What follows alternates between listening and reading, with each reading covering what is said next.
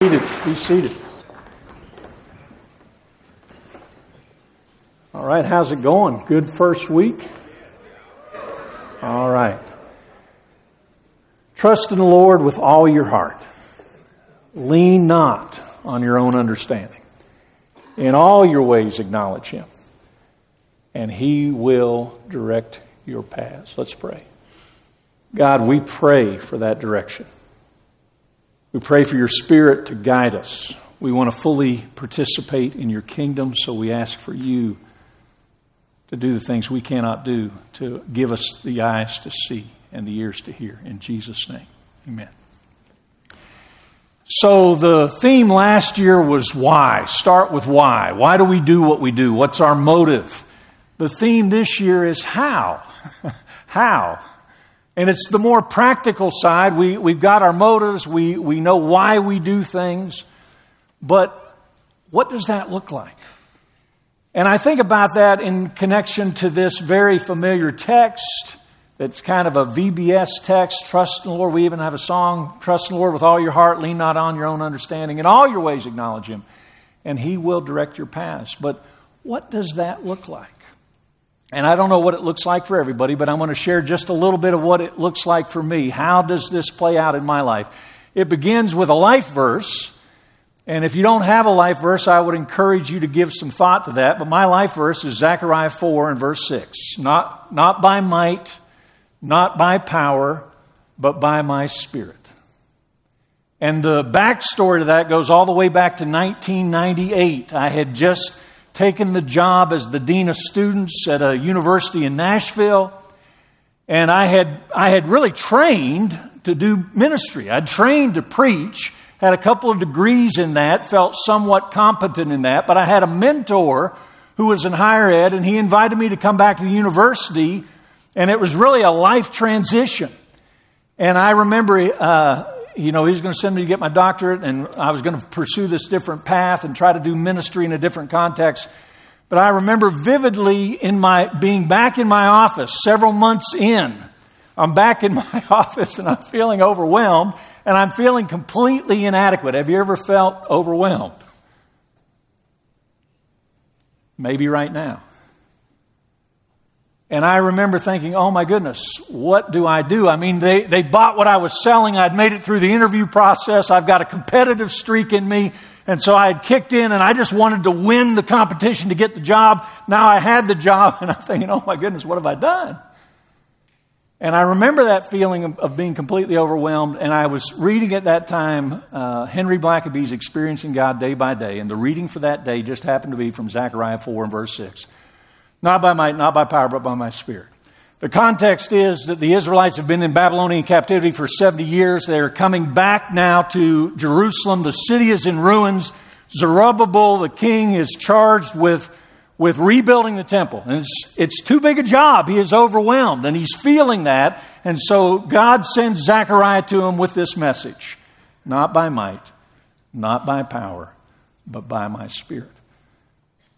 And those words just jumped, jumped off the page and spoke to me that day. And the whole thing that I took away from that is okay, it's not about you. It's not about your competence or your savvy or your knowledge or your expertise. It really is about reliance on God. And so I've, I've held on to that ever since then. Now, that doesn't mean that you don't have some competence and some expertise and that you don't work hard, that you don't give it everything you have. But the reality is, you just don't trust in that. So that's my life verse reliance on God. But then, okay, what does that look like? And so there's a life principle that I've adopted. And it's out of that text that we read in Luke chapter 8. That's a day in the life of Jesus. A day where he was harried and pulled upon quite literally. He's in the thronging masses and crowds. He's already performed miracles and now everybody wants a piece of him. And so, again, how does Jesus, how does he function and not become overwhelmed in those kind of moments? And there's this marvelous story in Luke 8 where you have these dramas that have been unfolding for 12 years that simultaneously come together right there with Jesus. He's in Caesarea, the crowds are great. Jairus has come to him, and it's fascinating in, in 842 and 43, back to back verses. We find out in 842 that Jairus' daughter is 12 years old. She's everything to him. We find out in the very next verse there's this woman who's had an issue of blood. Other, other writers tell us she, she's spent everything trying to heal her issue of blood. And incidentally, Luke, Luke shares she's had that for 12 years. So these simultaneous dramas that have been unfolding that have consumed these two families. The, the only daughter, the precious apple of his eye, she is now sick, near death. He's desperate. Here's a woman who's desperate. They both come together, and Jesus deals with both of them magnificently. And the principle, the how, how do I live life in the kingdom? How do I experience God's Spirit working through me? How can I make sure that He directs my paths? The principle is pay attention to who God puts in your path. It's that simple. Pay attention to who God puts in your path. We want to be used by God. We want to have lives of meaning. We want to have lives of significance. And we'd love to bless everybody. I'd love to bless every student on this campus. My desire, you've heard me say it, is that you would discover who it is that God created you to be. But the way that plays out, the how is that, is that each one of us in kingdom pursuit pay attention to who God puts in our path. Because I can't touch every one of you. I can't make a difference with every one of you, but somebody can, right? So pay attention to who God puts in your path. And as, as you get up in the morning and you, you sanctify your day to God, you invite Him into what you're doing and you say, God, please use me today and help me to be fully present, to not miss anything you have in mind for me to be a part of. Help me to pay attention to who God puts in your path. And the way it plays out for me is oftentimes if I see a face once or twice or three times, I'll sometimes stop and say, okay, you know, we've seen each other several times. What is it, Foy, I can pray about for you? I mean, it's that simple. Now, that's kind of life principle, but then it gets more legs. Again, how does that play out? And I have to be real honest with you. For too long, I probably uh, used that principle almost with a Messiah complex, you know, going out, who will I bless today? who's going to be in my path that I can be a blessing for. But the reality is that more oftentimes than not, it's not who can I bless, it's who has God sent to bless me. And that's where kingdom life gets exciting for all of us because we can wake up with the anticipation every day that God might use me to bless somebody or that there might be somebody with a word for me. So here's how it plays out in David's life, really quickly. David was a guy, man after God's own heart. And I was just doing some reading in David, and, and several of these stories coalesced for me in the, you know, under the category of, well, duh. okay. What does it look like when sometimes the blessing is from somebody else? And so there, there are quickly four little stories from, from David's life. Sometimes God puts somebody in your path and you're supposed to confront them. And for, for David, it was when he was on the run from Saul and he goes to the priest of Nob and he's desperate. He doesn't have any food. He's just had his meeting with Jonathan. He's on the run. And that's where they give him the showbread and they gave him Goliath's sword. And he happens to see Doeg the Edomite there, who's one of Saul's servants. He's on some kind of business with God. But Doeg the Edomite goes back and rats out David and the entire, all the priests of Nob, 80 some guys, are murdered by Doeg the Edomite. And one lone survivor comes to David and he says, This is what happened. And David's words are instructive. He said, That day when I saw him, I knew. That day when I saw him, I knew. And what will happen if we are trying to live in the Spirit, if we're trying to have eyes to see and ears to hear, is there will be circumstances, there will be situations where somebody's in our path. And we need to go ahead and have the courage to have a difficult conversation. Second one for David. David is still on the run from Saul. This time, he's been watching over Nabal and watching over his flocks, and now it's sheep shearing time. It's a celebratory time. And times are tough when you're on the run, and so he sends his men up to Nabal and says, Hey, it's sheep shearing time, it's celebration time. Ask him if they'll give us a little love. And Nabal is rude and he is harsh. And he says, I'm not going to have anything to do with David. I'm not going to give you any love whatsoever. You know, you're just another rebellious servant.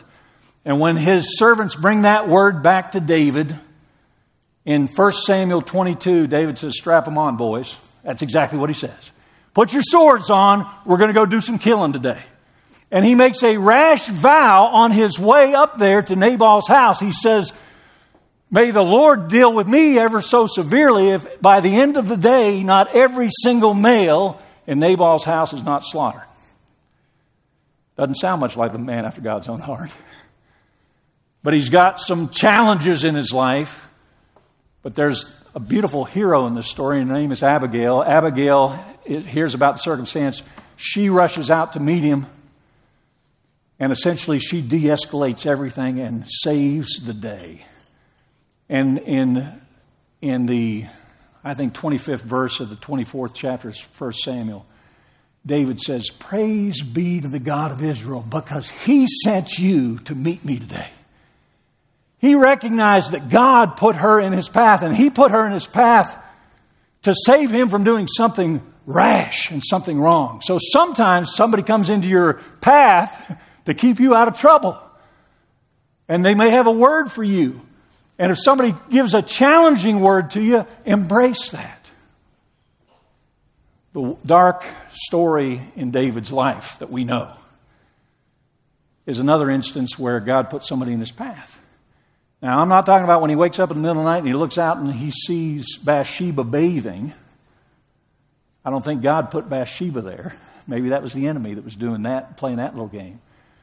What I do know is here's the king. He looks out, he sees this beautiful woman, and he sends, the text says he sends, 2 Samuel 11, verse 3, he sends someone to go inquire about her.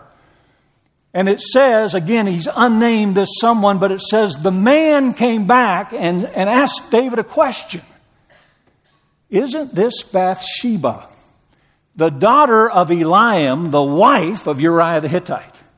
Now, I'm going to tell you, sometimes it's hard to speak truth to power. And this unnamed person at this moment is doing his best to speak truth to power. And he says, Isn't this someone's daughter, Eliam? He's one of your mighty men. Isn't this someone's wife? I believe with every fiber of my being that God sent that man to David too. He brought a word to David. He asked him a question that should have stopped him in his tracks. But as you know, he'd gotten too close to the falls. He'd gone too far in his temptation and he gets swept right, over. But God sent that man. And then there's the real obvious one in the very next chapter, 2 Samuel 12 and verse 1. God sent Nathan to David. And so, what does it look like for the Lord to direct your path? It looks like having your eyes wide open and watching to see who God puts in your path so that you might bless them or they might bless you. One last story. Got a dear friend named Steve who's been in recovery the entire time I've known him, and he's taught me a lot about life. People in recovery have an urgency about them and a desperation about them that rest, the rest of us need. We just don't realize sometimes that we need it, right? And so he's a guy that has done a lot of good for others as he's walked out his recovery. And he was he tells the time about this, this family member that everybody in the family says, Steve, you got to talk to him. Steve, you got to talk to him. Steve, you got to talk to him. And so he thought, well, I'll talk to him. If I get a chance, I'll talk to him. And he said he knew there was a family funeral coming up, and so he prepared to have a conversation with this young man who was battling with addiction. And they were trying to think about how to do some kind of an intervention. And he said he even took some notes and he wrote them on some index cards and had them inside his pocket. And he said, as fate would have it, I'm sitting right behind him at the funeral and so we've got some chance for dialogue. I've got the cards in my pocket, and he says, I begin to engage him in conversation. And he said it became very clear very quickly that he didn't want anything to do with anything I had to say. And so he said, and I quote, So I left the cards in my pocket. I left the cards in my pocket.